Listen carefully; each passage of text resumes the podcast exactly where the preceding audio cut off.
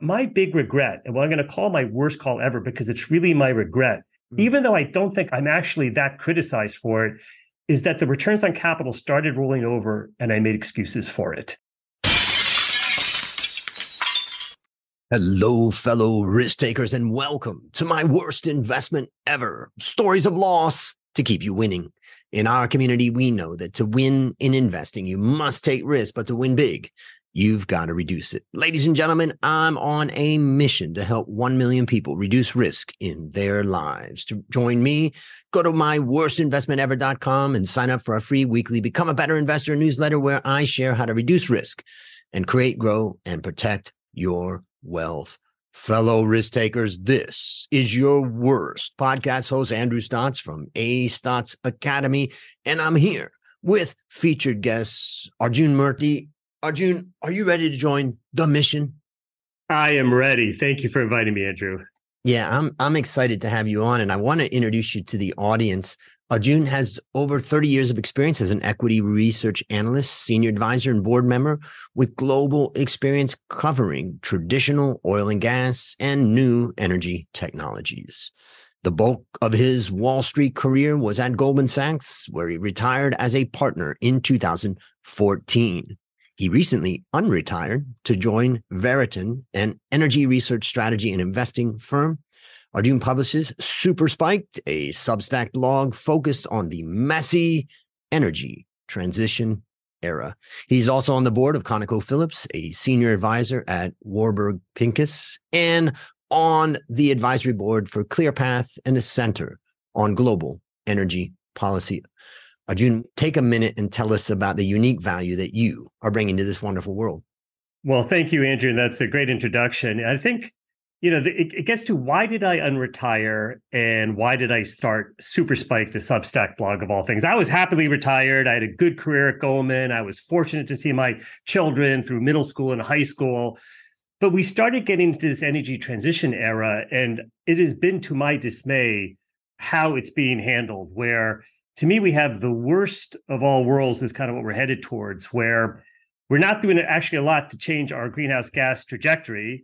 Yet we're in an environment where people are trying to limit, especially fossil fuel supply, which is simply going to lead to high and volatile commodity prices. And how do we break that logjam? I am, Andrew, as you'll find, for sure not a hard left to center person, but I think there's a lot of issues with what the right either proposes or doesn't do about all these issues. And so as someone who has experience, who is not an ideologue in these things, but would like us to all move towards a healthier energy evolution era, I did feel an obligation to at least put my ideas out there. It does not mean I'm right, but let's have some pragmatism to this energy and climate debate.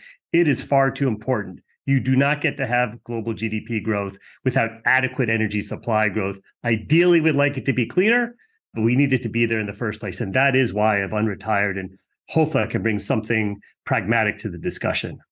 And I was just Before we started, I, I was saying I was listening to your Super-Spiked podcast, episode twenty-four, and I found it very interesting, you know, some of the discussion. But before we talk about some of that and, and go into the main question of this, I would love to understand, like, what's the problem that we're trying to solve for here in, in the space that you're looking at? The number one issue we need is people need energy supply. And it's not like other things. Without energy, you can't do anything. And so people think, well, it's to drive your car, maybe to fly someplace, it's to turn on your lights at home, but it's actually everything, even everything we see here in this video, the books behind you, the clothes you and I are wearing, the microphones, the Zoom meeting itself, all of it and everything requires energy. Yeah, we take it for granted, except when it's not there. No one can live without energy, even for five minutes, right? I live in fortunately, a backwards part of the world called New Jersey, and we regularly have blackouts here. And so we now have a backup generator because God forbid we're without energy for even five minutes. Yet, and Andrew, I know you're in Southeast Asia, mm. there are anywhere from one to three billion people on Earth who either don't have any energy, or at least not the, the modern kind, or have used very small quantities of it. There are the lucky one billion of us that live in the U S, Europe, Canada, and Japan that use the bulk of the world's energy. There's the other seven billion that we're trying to solve for. And so the question is, how do we provide energy that's available, affordable, reliable? But we are also trying to solve environmental challenges, clean air, clean water, biodiversity, and decarbonize as well. And can we do it all? Perhaps, but you got to give people energy first. And we've forgotten the basic purpose of why we use energy. Yeah, it's interesting because someone may say, well, come on, Arjun, you know, there was a time when we didn't have oil and gas and all this stuff, and the humans existed. And I think the point is that was human energy.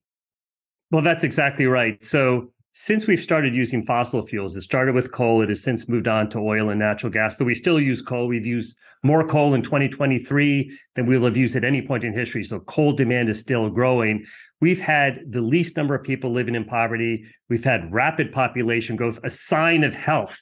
As much progress has been made in these last, let's just call it one hundred fifty years, as was made for centuries prior to that. And it is all due to harnessing energy and then using it to do the next derivative things. And ultimately, that's things like technology and healthcare and all the types of things that, I again, I think we take for granted. It all starts with energy, harnessing energy, and we should not and cannot take it for granted.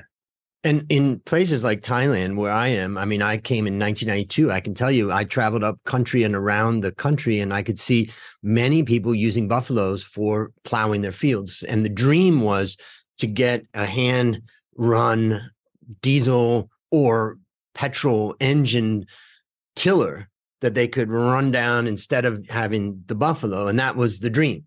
And then they steadily got to that, and it increased the output that they could do. It increased their income. And then they said, I need a pickup truck because I need to get this to market, and I had to rely on other people and all that. So now they've got the pickup truck. And then the next thing that they want is, you know, I want to send my kids to school and generate excess cash. And so all of a sudden my kids are not producing on the farm. And, you know, it's like there's this transition that's happening in India, in Thailand. It's already happened in, in China to a large extent.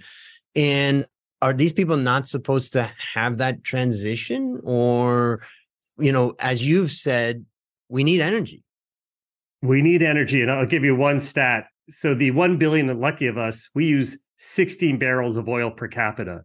The other seven billion people use twenty percent of that, three barrels per capita. And again, there are a lot of people that use zero barrels or fractions of a barrel per capita. These are, it is, it is frankly unacceptable. Yet what is happening right now? The discussion is often dominated by Europe first, to a lesser degree, the United States and Canada, dictating to the rest of the world, you must decarbonize. And perhaps we should, all in favor of trying to find lower carbon forms of energy. Nuclear is a great example of that. And in certain places, solar and wind and these kind of things work.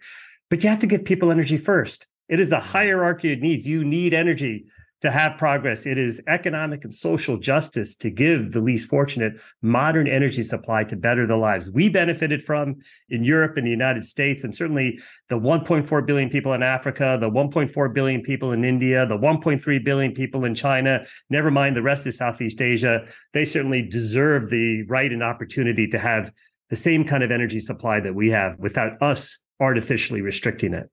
And just to clarify what you said, I'm going to just make it more simple for my mind, is that about a billion people of the world consume sixteen barrels per person or per capita. Yep. Versus, let's say, another seven billion people in the world consume how much was that? Three barrels per capita. Okay. And again, uh, probably one to three billion of those people barely use a barrel per person. It is really... Yeah. Stark the difference in energy use. And, and with energy use is economic growth. It's opportunities for all people, but including women in particular benefit from access to energy. You know, it, it's a real challenge out there. So one one of the questions coming from the, the emerging markets, the developing world is, I don't understand, why doesn't America just cut its consumption? Why are they constantly, I mean, pressures, the whole world is going through this revolution in theory. But if they're consuming sixteen barrels per capita, per person, per year, then why not just cut consumption? There are opportunities for efficiency gain. As an example, America is now seventy, eighty percent S U Vs. We used to be eighty percent light cars and trucks. And as a result, we've missed eighty to ninety percent of the fuel economy gains. Cars and trucks get heavier, and it offsets the natural improvement in the vehicles. And, you know, there's a huge opportunity to probably reduce consumption by twenty-five to thirty percent by focusing on efficiency. But the energy supply we use is also why America is the strongest, economically most powerful country in the world. Even with the challenges we have, we are twenty-five percent of global G D P and twenty-five percent of a whole bunch of things, despite only being three hundred seventy-five or whatever it is, million people out of eight billion people on Earth. So with a small fraction of the people, we are an economic powerhouse, and with that comes a lot of energy use. And so I'd say it's not so much about how do we curtail our demand, though there is efficiency. It's really about how do you give the rest of the world the energy supply so they can have the kind of economic growth or economic opportunity that we enjoy here in the U S. They may not be able to replicate and get to our standards fully, but certainly they can make a lot of progress from where they are today. India stands out, Africa to follow India. You mentioned you're in Thailand. Clearly, some of the Southeast Asian countries have already been up that S-curve, but there's a whole bunch of people that are still at the lower rung. The irony sometimes just makes me, you know, sometimes cry and sometimes laugh. But I think about, you know, America has this economic, it's an economic powerhouse, like you say. It's also a military powerhouse. And energy runs the military machine that's now consuming, getting close to a trillion dollars a year of the U S budget. And what are they doing with that? They're using all that economic and energy power basically to force their will on every country that doesn't abide by what they want in the system, which I would call maybe the opposite of inclusivity, right? You could say that America's enemies around the world are not included in that system. And I just, you know, again, go back to how is it that America has been so successful, and there's like a propaganda machine going on about energy, about climate, about all this stuff, when in fact the biggest purveyor or the user of this is the one that's pushing. And I'm thinking like everybody outside of America is just striving to get their kids into school and stuff like that. And I just like, it just blows my mind sometimes when I look at it. I guess part of it's because I left America thirty years ago and I just observe kind of from a distance, and I, I have some, you know, questions. Well, the biggest propaganda, the biggest concerns I have about what I'll call the unhealthy energy discussion we're having really comes out of Europe. And that is where the ideology is most striking. So you could take a country like Germany, where both solar and wind, this is not a natural region that is good for either of these things. Yet they have retired nuclear plants. They were wholly dependent on Russian gas. And of course, what happens the second Russia goes to war with Ukraine and the gas is cut off? Germany is raising towns to produce more lignite coal. And if you're not a coal expert, this is the worst kind of coal that you can burn. And so Germany has de facto replaced nuclear, which of course is carbon-free, with coal, which is absolutely unbelievable, primarily because all the investments they've made in solar and wind and so forth cannot meet their needs. It is a variable or intermittent resource, as I think people appreciate. Storage will improve in coming years, but it's nowhere near where it needs to be. Yet Germany and Europe is dictating to the rest of the world, you must meet these climate objectives. And there's nothing wrong. I, again, I support the idea of decarbonizing, but you can't take away people's energy first. And you can't tell them you don't get to have the same choices that we had. You know, America's military use, it's, it's a complicated issue that's probably beyond my expertise and this podcast, perhaps. Certainly, America has protected the world's shipping lanes.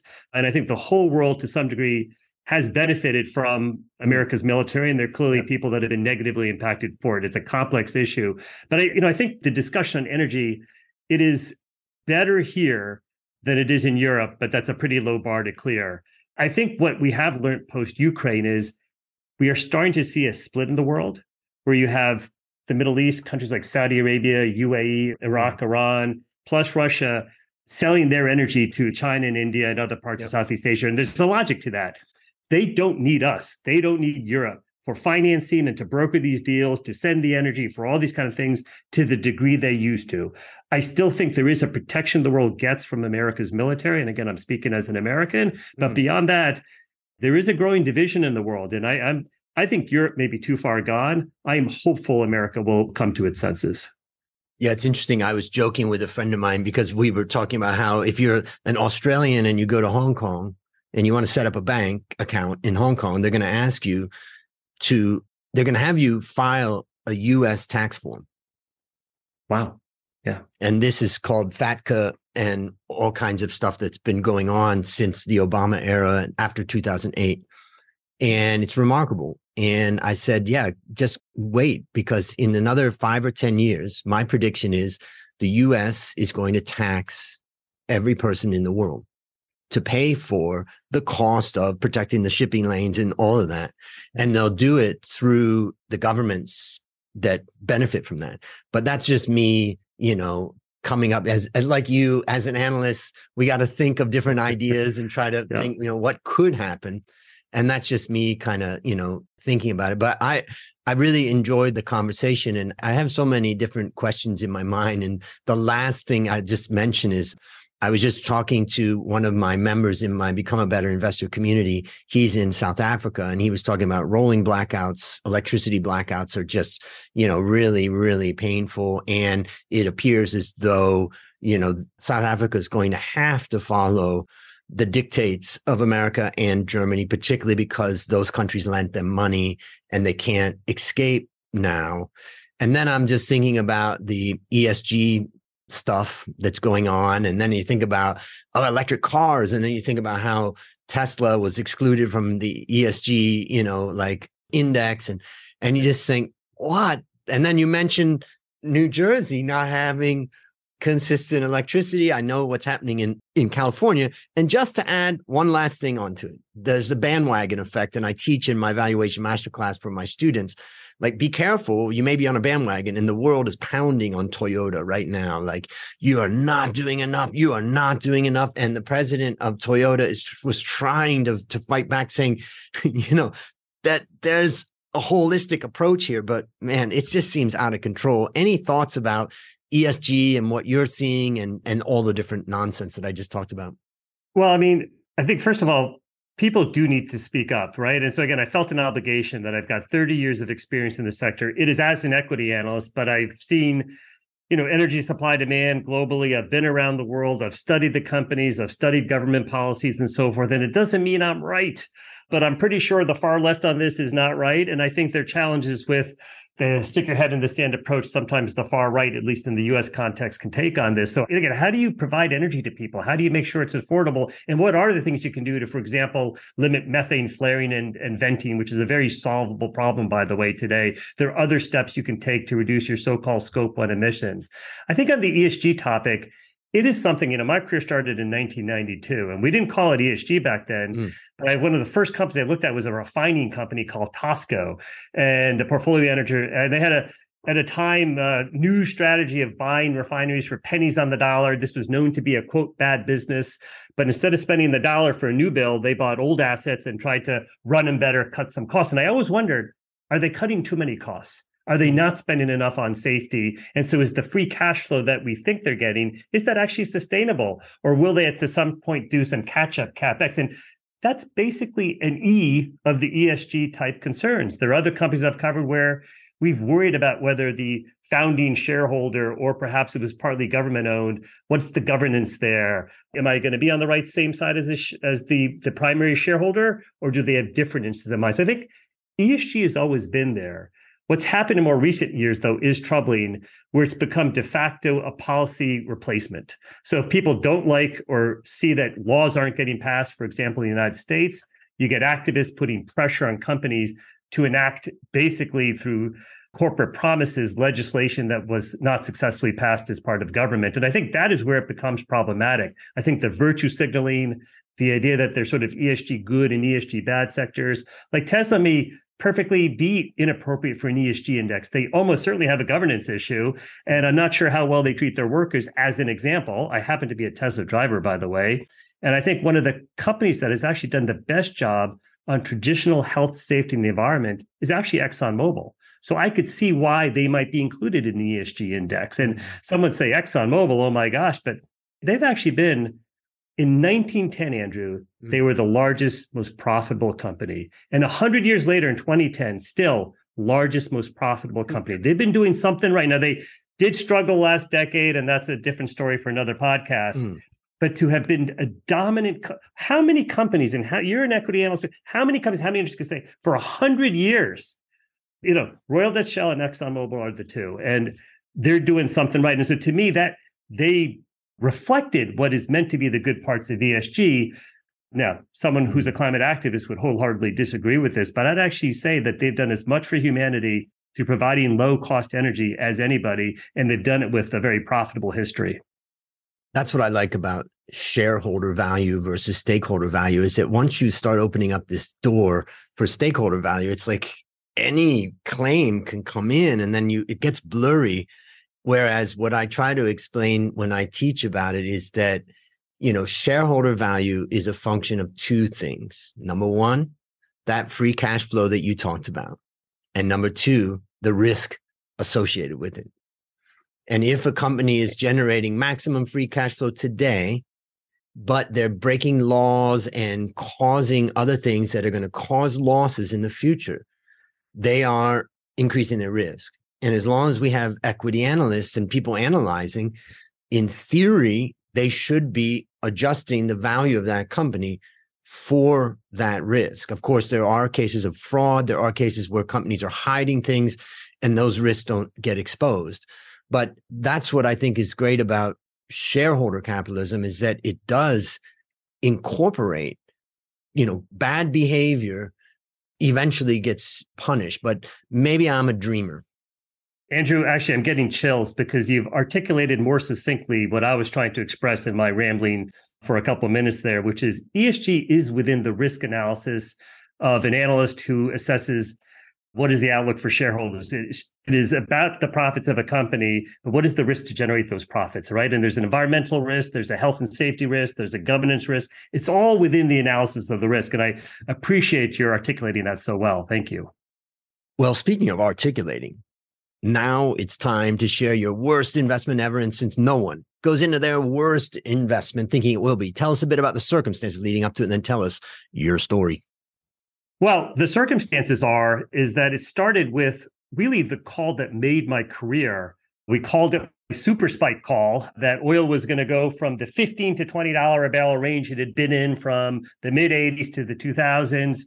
To what at the time in two thousand four we said was going to be fifty to one hundred five, triple to quintuple, and stay there for at least five years was the essence of the call. And with it would go returns on capital and profitability, and energy as a sector would do very well. We called it Super Spike because the spike implies that this is not a permanent condition. It's still a cyclical sector.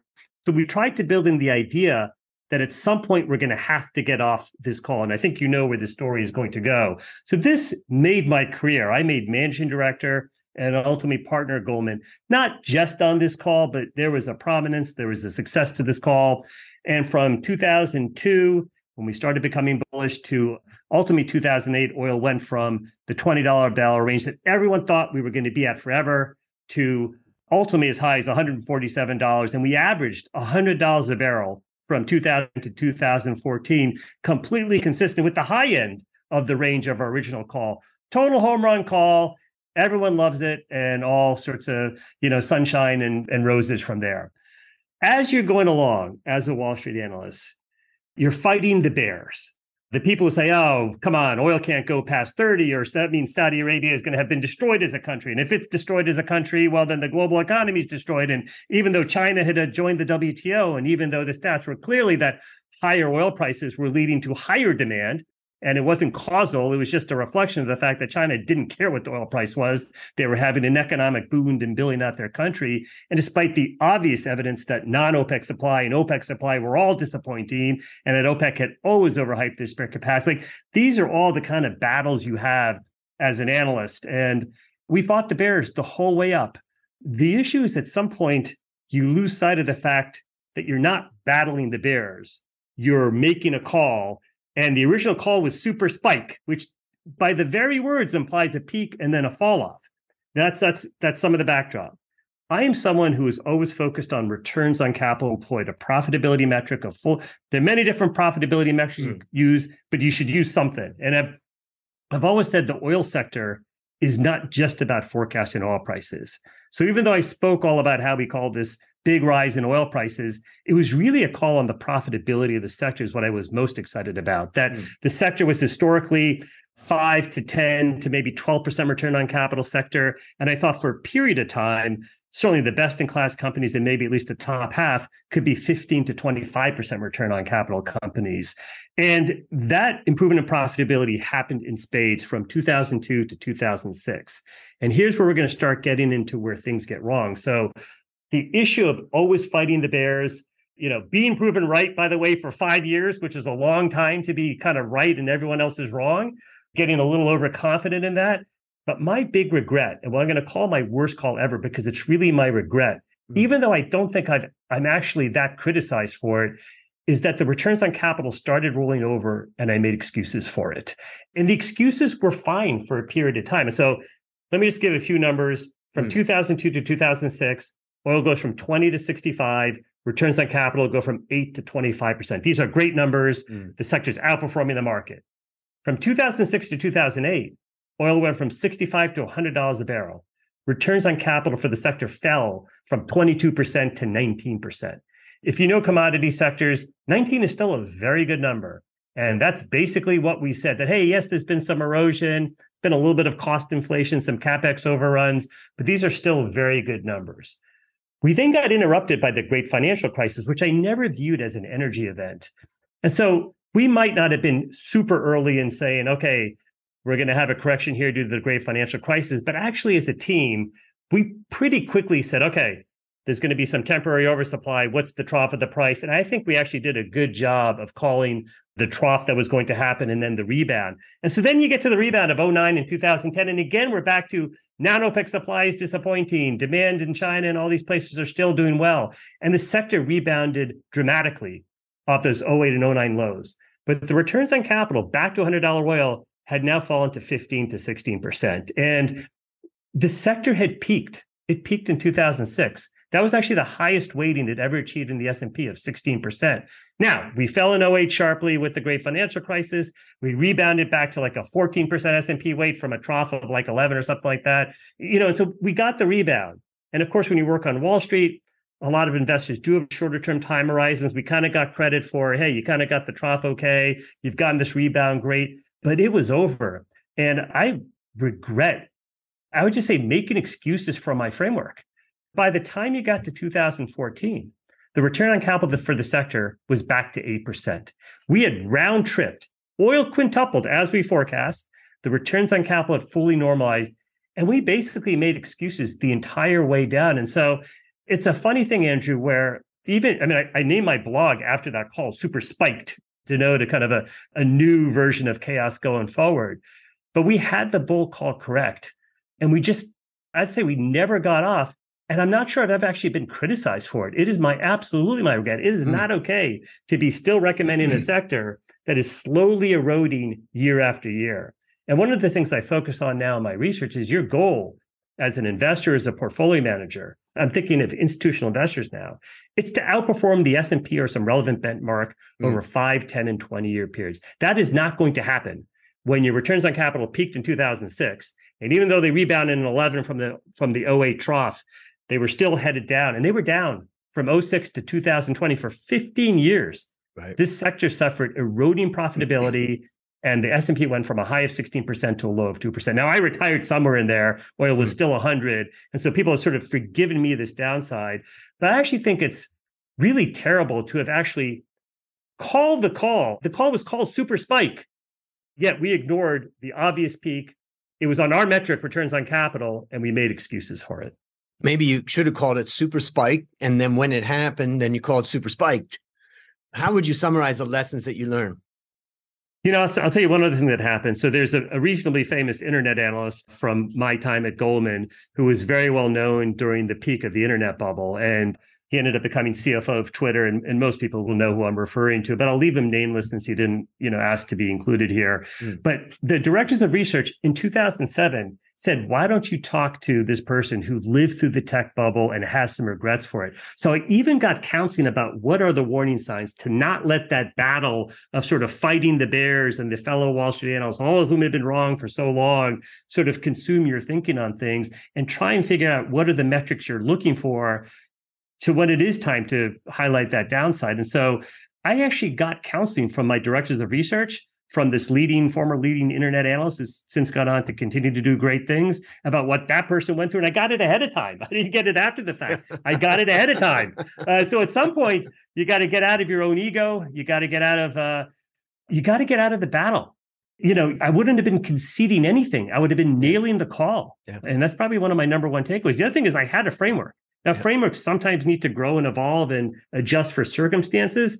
This was just clear as daylight. The returns on capital were falling every year from eleven to fourteen. Mm-hmm. Why are you making excuses for companies that have a history of overspending that you lived through in the first phase? And like I didn't live through it. My career started in nineteen ninety-two during a time oil was struggling and the companies were struggling. They needed to restructure. So I was well aware that ultimately this is going to be a cyclical commodity capital intensive business and returns will normalize. And I ignored my framework, which is a, a very big regret I have. Maybe I'll share my key takeaway. First of all, it's so fun listening to you talk because we started at pretty much the same time. I mean, I moved to Thailand in ninety-two and I started as an analyst in ninety-three. In two thousand eight, I was voted number one analyst in Thailand. So I was kind of riding high at that time, not on such a dramatic call, but just for, you know, what I was doing.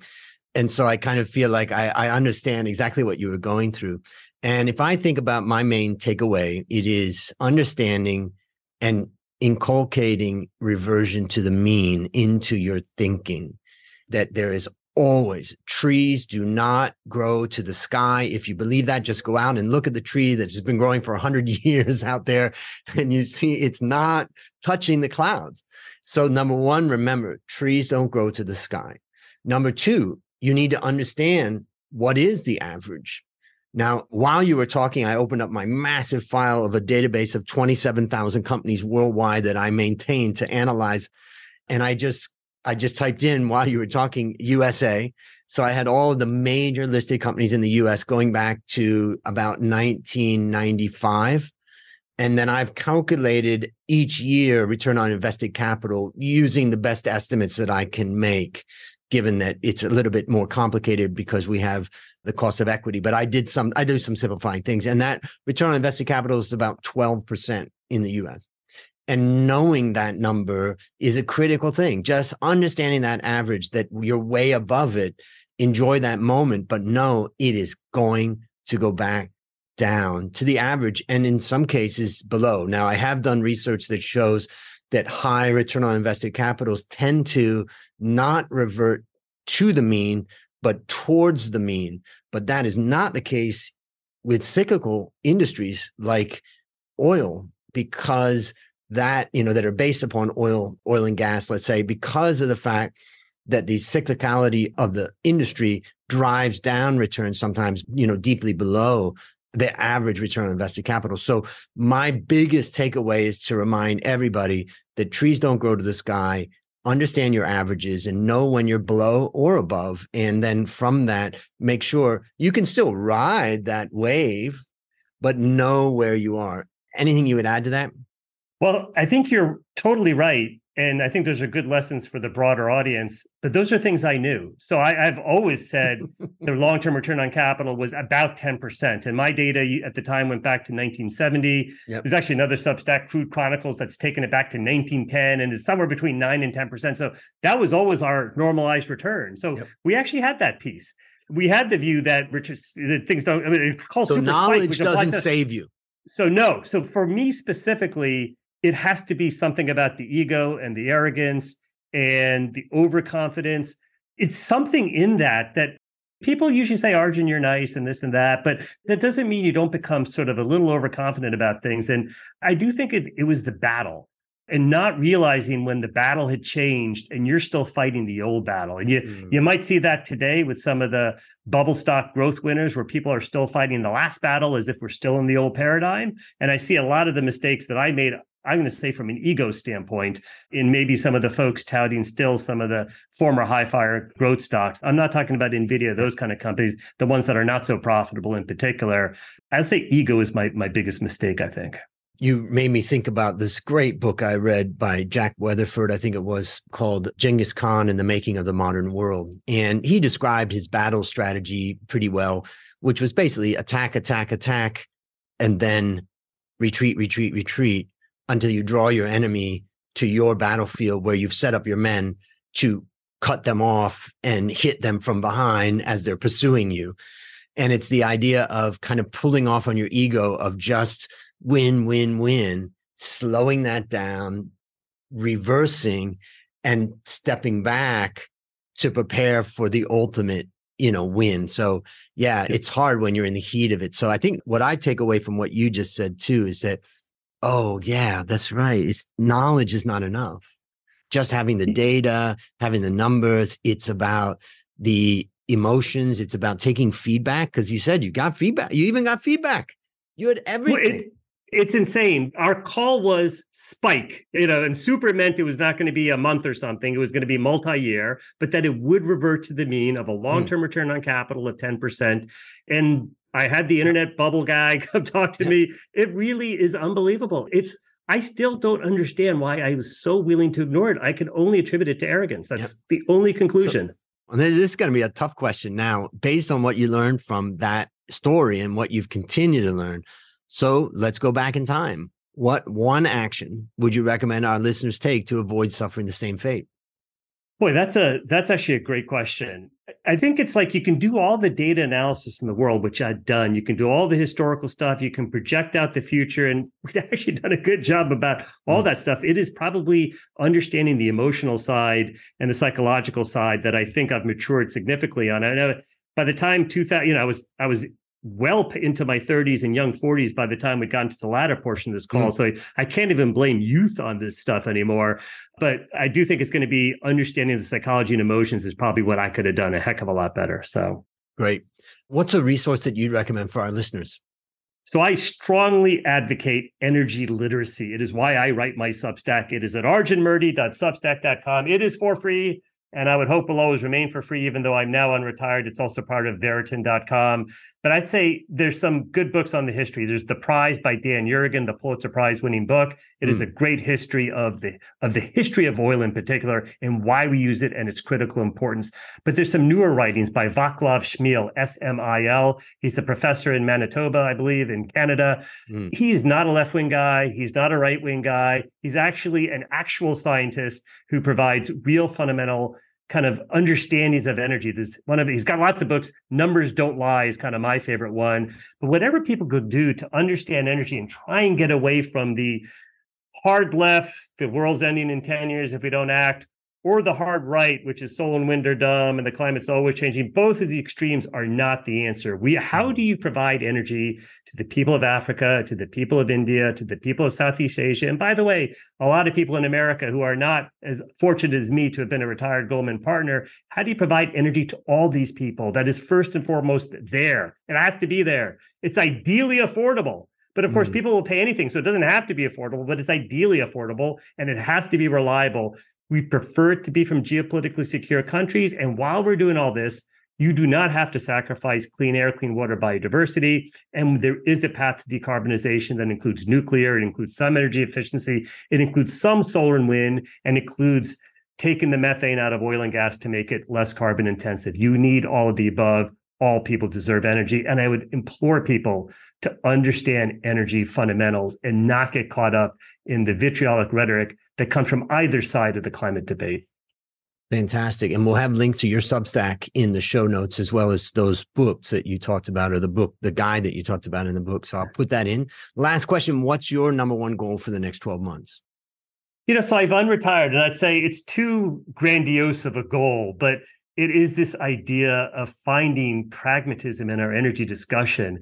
And so I, I try my hard. I don't think anyone will ever accuse me of being kind of a left-wing person, but I definitely try not to be right-wing either. And so how do you get people who are, say, let's just call it center-left, center-right? I'm using U S political terms, but I think they apply mm-hmm. to equivalent aspects around the world. How do you get them to be the force in the discussions and to get away from the extremes? And I believe I can play a role in that. I believe everybody can play a role in that. And you have to speak up. You just can't be in a text chain where you hate all your Democrat friends for being idiots on the one side and you hate all your Republican friends for being idiots on the other side. I think there's a need for everyone who is not an extremist to start speaking up and engaging. Mm, yeah. Interesting and exciting. And in Asia, I know in Thailand, it's not so much, you know, left and right extremism, because everybody's like, we need to provide energy to our population. So that is always encouraging to hear. My hope is in the rest of the world. So, yeah. Yeah. Well, listeners, there you have it. Another story of loss to keep you winning. Remember, I'm on a mission to help one million people reduce risk in their lives. If you've not yet joined that mission, just go to my worst investment ever dot com and join my free Become a Better Investor newsletter to reduce risk in your life. As we conclude, Arjun, I want to thank you again for joining our mission. And on behalf of A. Stotz Academy, I hereby award you alumni status. Forget that Goldman Sachs stuff. You are now an alumni of My Worst Investment Ever. You have taken your worst investment and turned it into your best teaching moment. Do you have any parting words for the audience? That is better than making partner at Goldman Sachs. I'm very excited to be alumni of your academy. Thank you so much.